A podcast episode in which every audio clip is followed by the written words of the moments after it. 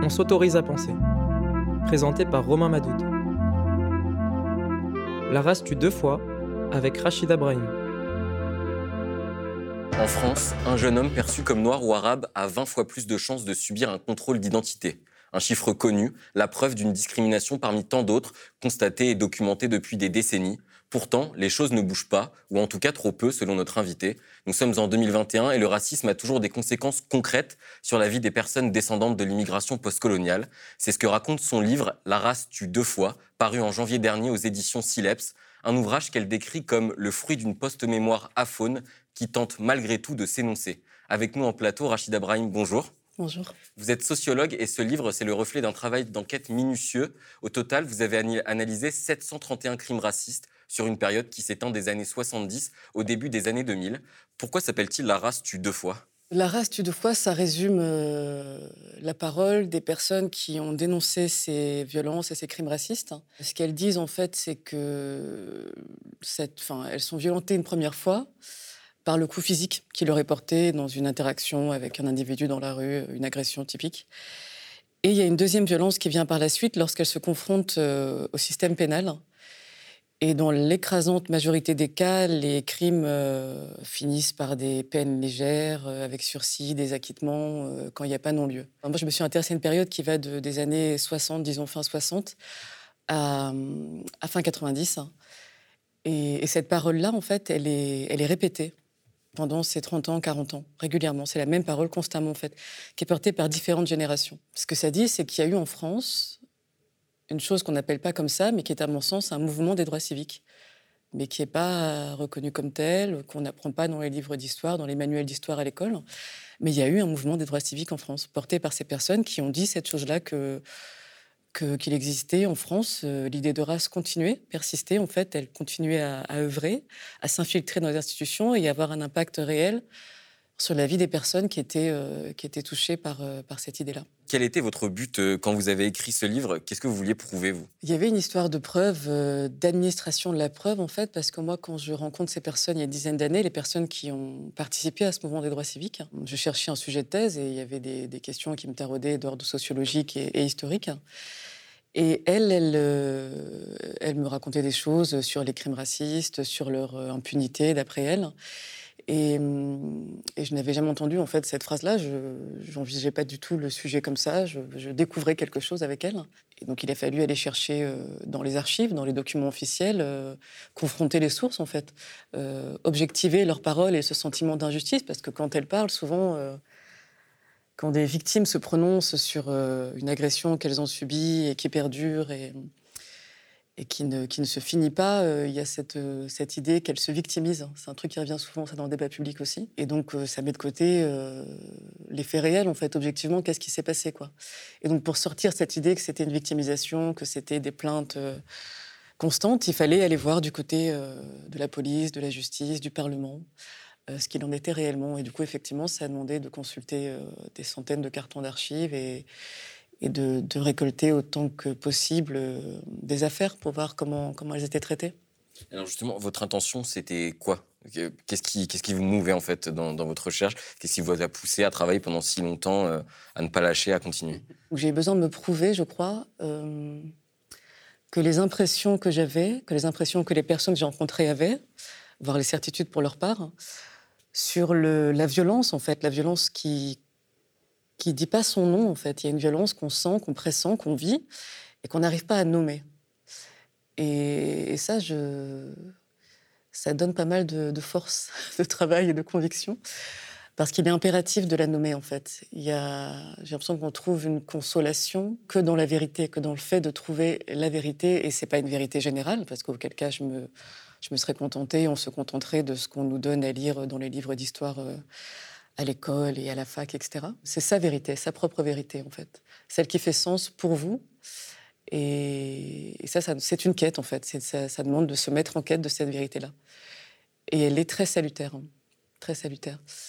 Euh, pour moi, je pense, et les quelques retours qu'on me fait autour du bouquin, ça, le racisme, c'est une, une, violence collective en fait. Ça impacte le crime raciste impacte un individu, mais il touche le groupe visé, en fait, qui partage les mêmes traits, la même histoire. Euh, les mêmes caractéristiques. Et donc, même si on n'a pas soi-même été touché ou agressé physiquement, on ressent cette violence très profondément.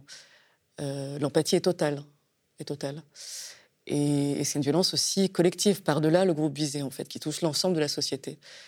C'est souhaitable pour personne. Enfin, personne ne peut sortir indemne de cet état de guerre en fait qui dure et qui, qui en finit jamais quoi.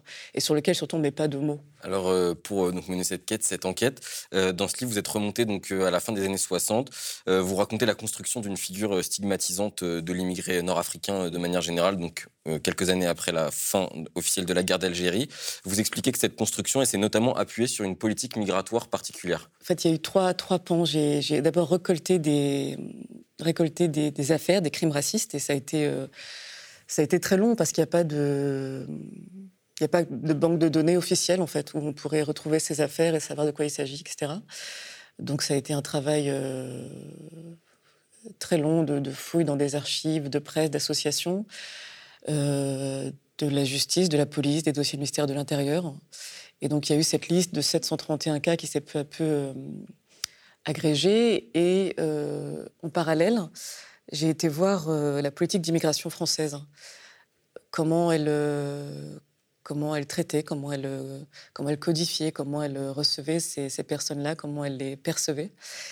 Et ce qu'on constate en fait, c'est qu'à partir des années 60, à la fin des années 60, effectivement, il y a un, basculement parce que c'est les indépendances en fait qui vont aussi générer ça. Il y a une liberté de circulation qui est accordée à beaucoup de pays africains et, la France est un peu pris au dépourvu parce qu'elle ne s'attendait pas à ce que l'immigration soit si euh, massivement africaine et notamment algérienne.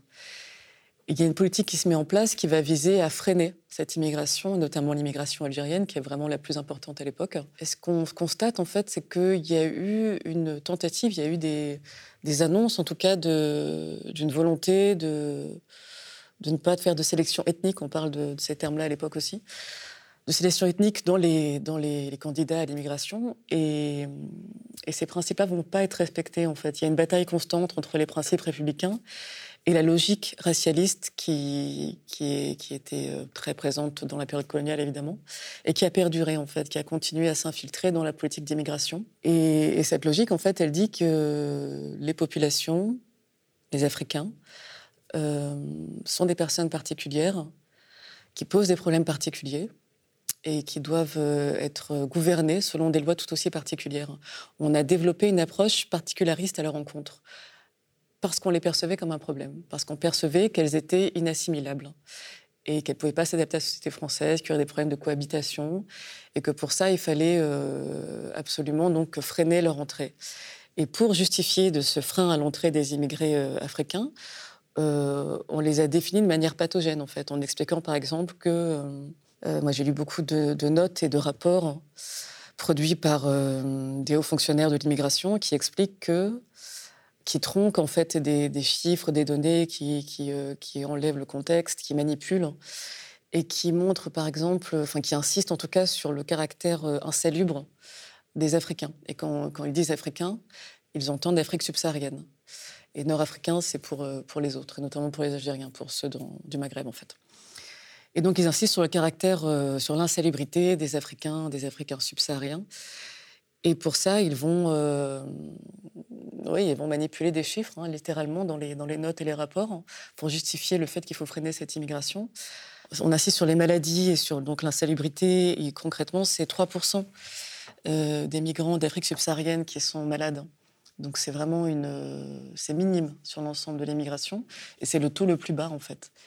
Donc ce qui est avancé n'est pas du tout euh, vrai, en fait. C'est faux, c'est un mensonge. Les, faits ne sont pas là, ne disent pas ça, et on manipule les chiffres de manière à, démontrer totalement autre chose pour freiner l'immigration. Et les Algériens, c'est plutôt la criminalité sur quoi on a insisté, le fait que c'était des, des criminels. Et pareil, en, manipulant les données, par exemple, on insiste, euh, les données montrent qu'il y a plus de crimes de profit, c'est-à-dire de vol, qui pourraient être expliqués par les conditions euh, de vie, en fait, économiques. Et, c'est les plus nombreux, ces crimes-là, et on va plutôt insister sur le fait que c'est des crimes de comportement, c'est-à-dire des crimes qui sont liés euh, à l'atteinte aux mœurs, à la pudeur, des choses comme ça. C'est pour dire que leur culture pose problème. La culture des Africains, leur mode de vie pose problème, et il faut absolument freiner cette immigration. Euh, voilà, donc on va, on va, on va leur imputer, on va imputer la culture, on va essentialiser la culture pour, pour, freiner l'immigration. Et donc ça, c'est la continuité de la logique racialiste, en fait. D'ailleurs, vous racontez que euh, pour justement limiter euh, l'immigration africaine, on dit qu'elle est nuisible à la capacité d'intégration des immigrés qui sont déjà sur le territoire français. À partir des années 80, c'est ce qui va se passer. Ouais. les choses bougent évidemment parce que en 1974, il y a une volonté de, mettre un terme à l'immigration du travail et des familles. Ça visait particulièrement les populations africaines aussi, parce que les populations européennes, elles ont eu une carte de 10 ans, pour leur part. Et donc, il y avait aussi une cible qui était très claire là, même si elle ne dit pas son nom officiellement. Et, ça n'a pas fonctionné parce que l'immigration des familles a continué. On n'a pas pu empêcher les familles de se regrouper. Et puis l'immigration dite irrégulière a continué aussi. Et ces gens-là ont fait des enfants. Et, à ce moment-là, on la politique qui s'est mise en place euh, sous Mitterrand notamment, c'était une politique d'intégration, d'assimilation, d'adaptation constamment. Euh, Sayed parle d'annexion des, des, enfants d'immigrés pour en faire un espèce de sous-produit euh, français, et en les coupant de la première génération, en les coupant de leur passé, de leur histoire. Et ça, c'est une chose extrêmement violente, je pense. Et vous, vous dites justement que les nouvelles générations héritent des stigmates euh, de leurs parents. Absolument, parce que malgré cette coupure-là, en fait, la, filiation est là, elle est réelle. Elle, euh, se transmet euh, par la culture, évidemment, par la religion, par, par les modes de vie, et, et par l'histoire, et par toute l'histoire de la résistance aussi, évidemment. Et donc, on a, on avancé l'idée que pour que ces personnes-là, que cette génération d'enfants d'immigrés s'intègrent, il fallait empêcher l'entrée de nouveaux immigrés africains parce que eux, ils allaient provoquer du racisme. S'il y avait du racisme en France, c'est la faute des Africains eux-mêmes, en fait en raison de leur culture et de leur mode de vie qui pose problème et qui donc qui a des problèmes de cohabitation toujours, des dangers, etc., etc. Et donc il faut absolument qu'on freine, euh, qu'on freine leur entrée et ça va aller progressivement vers euh, vers Schengen, quoi, vers l'Europe et la forteresse européenne. Et la situation qu'on connaît bien aujourd'hui où euh, où on est arrivé à un stade où, on n'a plus besoin de, d'un meurtrier euh, identifiable, qu'un coup soit porté physiquement à quelqu'un et qu'il meure dans la rue ou, dans une cité quelconque, mais on les laisse, enfin on laisse ces Africains ces personnes qui souhaitent euh, migrer, euh, vivre, on les laisse mourir en, mer, en fait, tout simplement, sans que, sans que la personne qui a porté le coup soit identifiable. Vous parlez donc de la politique migratoire particulariste qui a, été, qui a été mise en place, et vous parlez également de la politique du logement, qui a aussi été discriminatoire. Il y a eu des, ce qu'on appelle des regroupements de population, en fait, le, et pour employer les gros mots, des constructions de ghettos à la française, en fait, même si pareil, c'est pas forcément des termes qui sont très bien accueillis.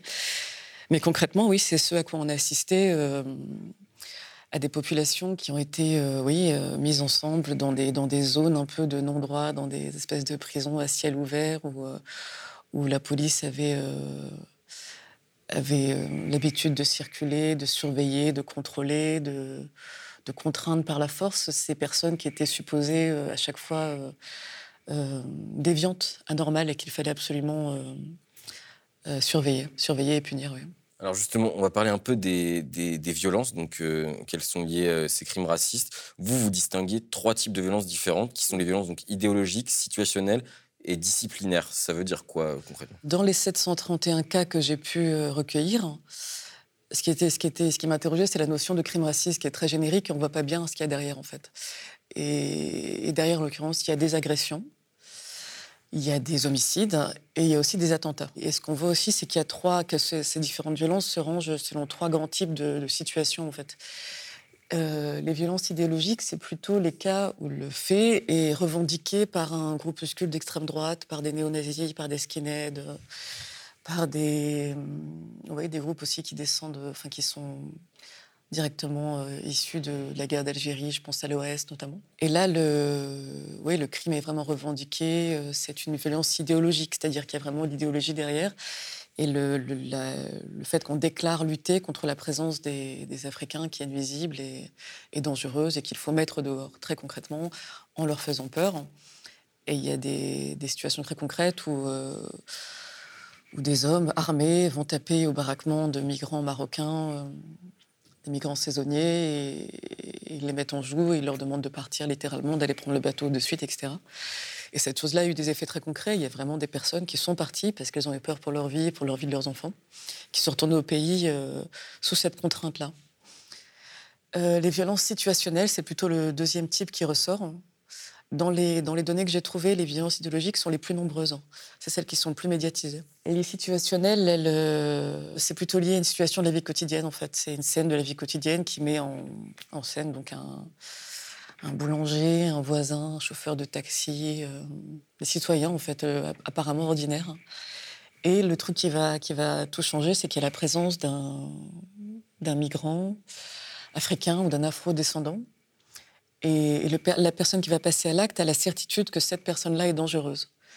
Euh, ça, a imprégné son imaginaire, cette idée de l'homme arabe dangereux, a complètement imprégné son imaginaire, peut-être en vertu d'une trajectoire familiale, d'une histoire personnelle et, surtout euh, en vertu de ce que brassent les politiques publiques aussi à l'époque.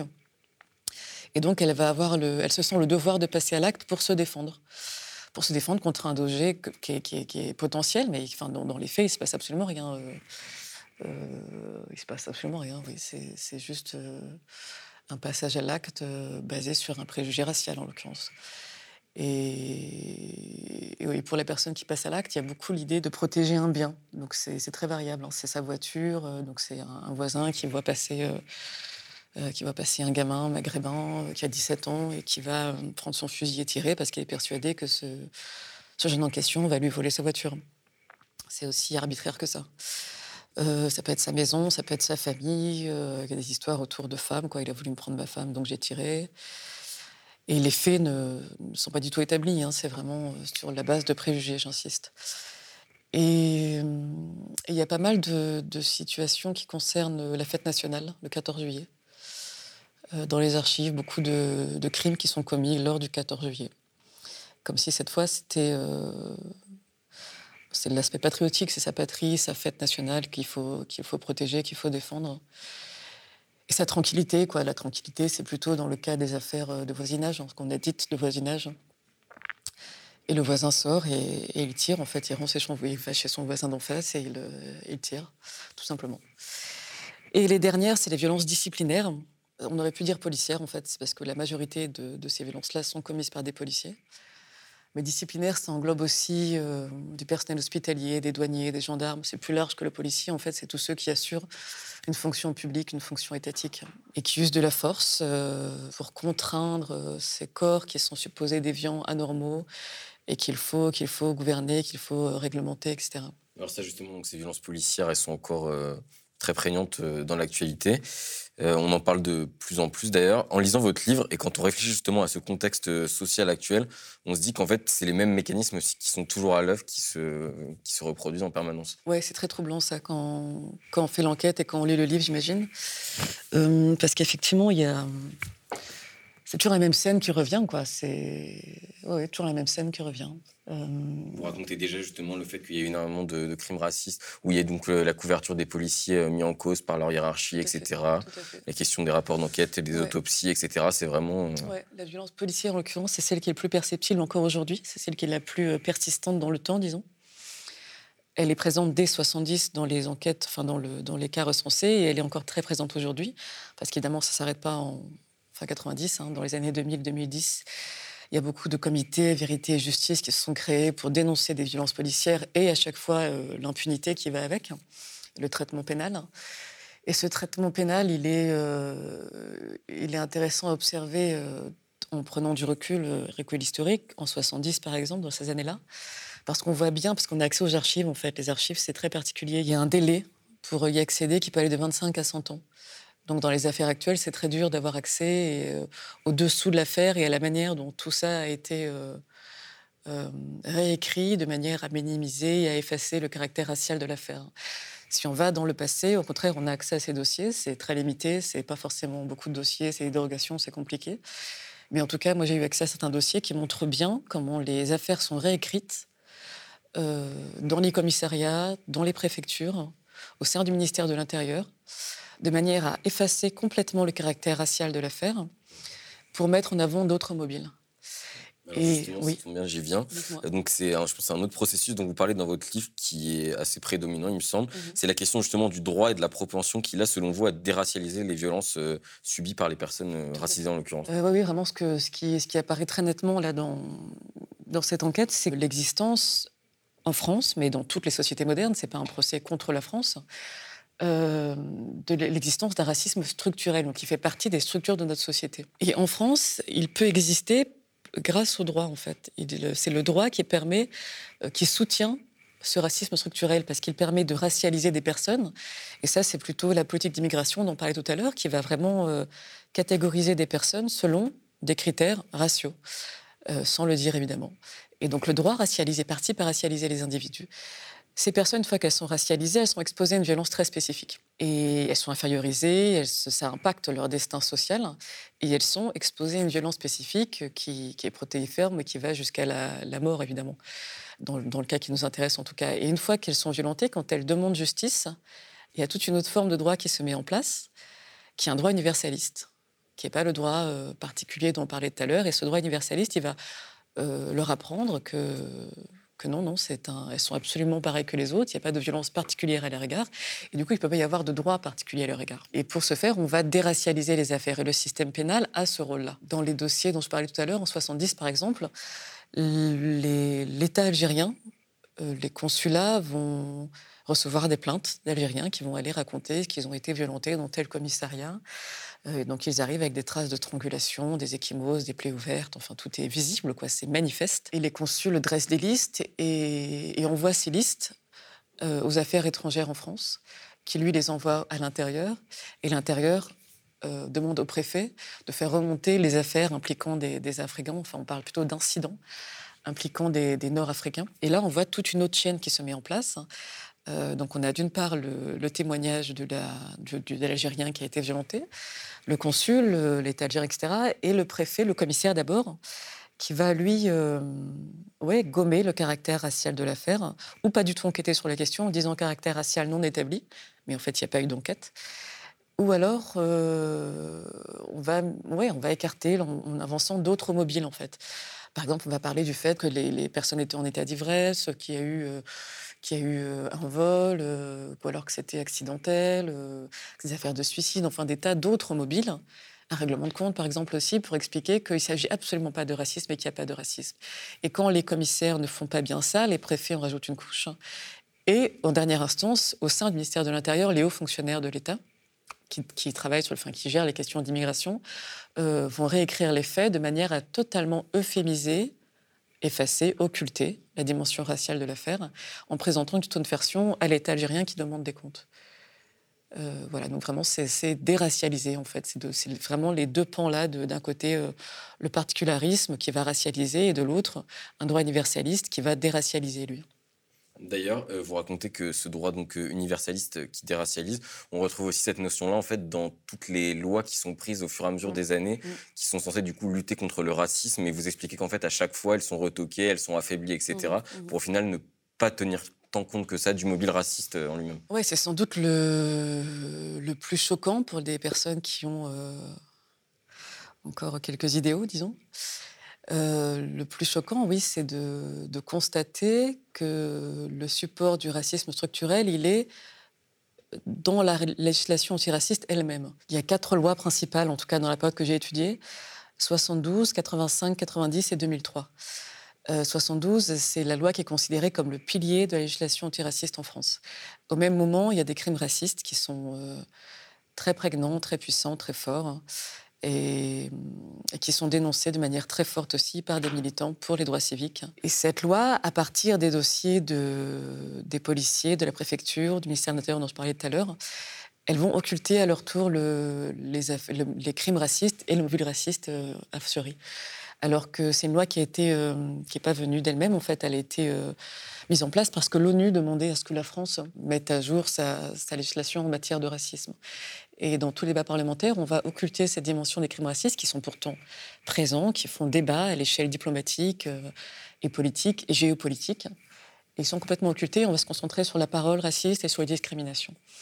Et ça va être la même chose en 85, 90 et 2003. 2003, il y a une petite évolution.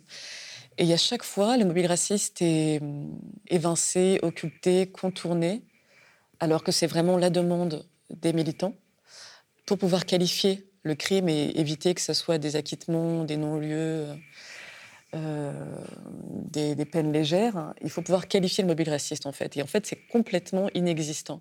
S'il y a un sentiment d'impunité et d'injustice, c'est parce qu'il n'existe pas. C'est pas une catégorie juridique.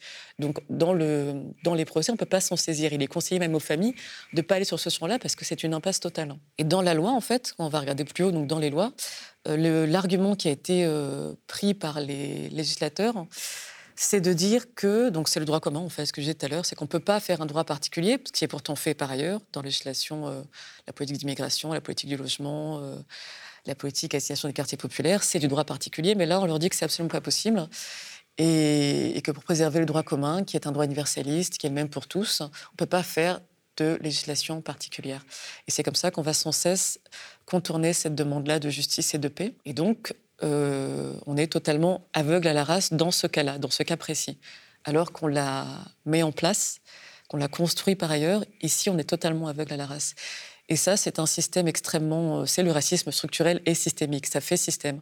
Ces deux, ces deux pans-là du droit font système en fait et permettent au racisme, à la race plutôt, d'être créé et d'être ensuite occulté, d'être nié. Et c'est ça qui fait système et qui permet euh, à l'idée de race de se perpétuer et qu'elle continue à violenter des personnes en fait. On parle de crimes racistes, forcément on parle de victimes, mais vous parlez aussi de résistance, puisque donc, euh, depuis des dizaines d'années, il y a des, donc, euh, notamment des familles de victimes qui se sont levées contre, euh, contre ces crimes racistes pour, le, pour les désigner déjà et pour les combattre.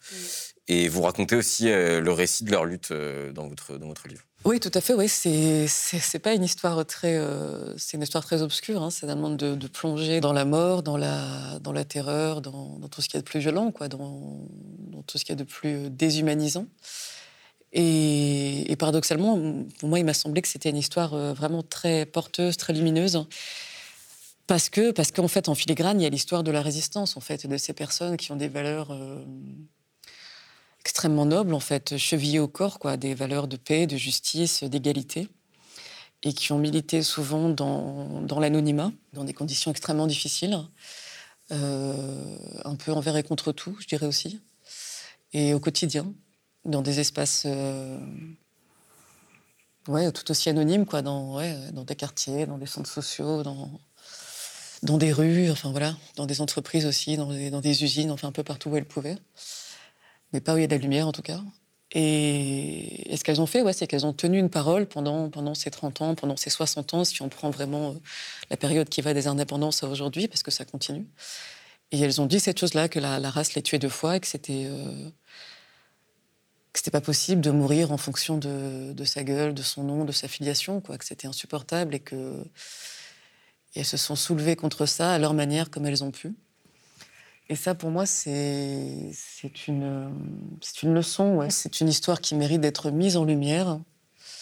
Euh, beaucoup de lumière parce que parce qu'on a besoin de, de ces savoirs-là, qui sont des savoirs subalternes, qui sont des savoirs qui ont été disqualifiés et qui s'inscrivent aussi dans une très longue histoire de la résistance. Si on va encore plus loin, ces, ces personnes-là euh, portent les valeurs et les combats d'autres d'autres grands résistants, quoi. Euh, si on prend la France, c'est Germaine Tillon, c'est Jean Moulin, c'est Lucie Aubrac. Si on va à l'étranger, c'est Gandhi, c'est Nelson Mandela, c'est c'est Thomas Sankara, enfin voilà, c'est toutes ces figures, Angela Davis, évidemment Martin Luther King, enfin voilà, elles s'inscrivent dans ces combats-là, des luttes euh, anticolonialistes, des luttes pour les droits civiques, tout simplement, oui. Et ça, c'est éminemment euh, noble et on leur doit énormément, en fait. On leur doit énormément, quoi. Euh, parce qu'elles œuvrent vraiment pour la paix, pour la paix sociale. Et, ça dit aussi que les, agents du changement social, politique, euh, sont pas forcément chez les élites, elles sont plutôt euh, chez les subalternes. En ce moment, il y a un débat qui agite un peu la, sphère universitaire, donc euh, qui tourne autour d'un livre qui critique, entre guillemets, la notion de race sociale et euh, la diffusion des idées de race sociale dans les milieux universitaires. Mhm. Ce livre, il a été écrit par Stéphane Bouet et Gérard Noriel, qui sont des sociologues, euh, enfin des chercheurs assez connus dans le monde de la recherche.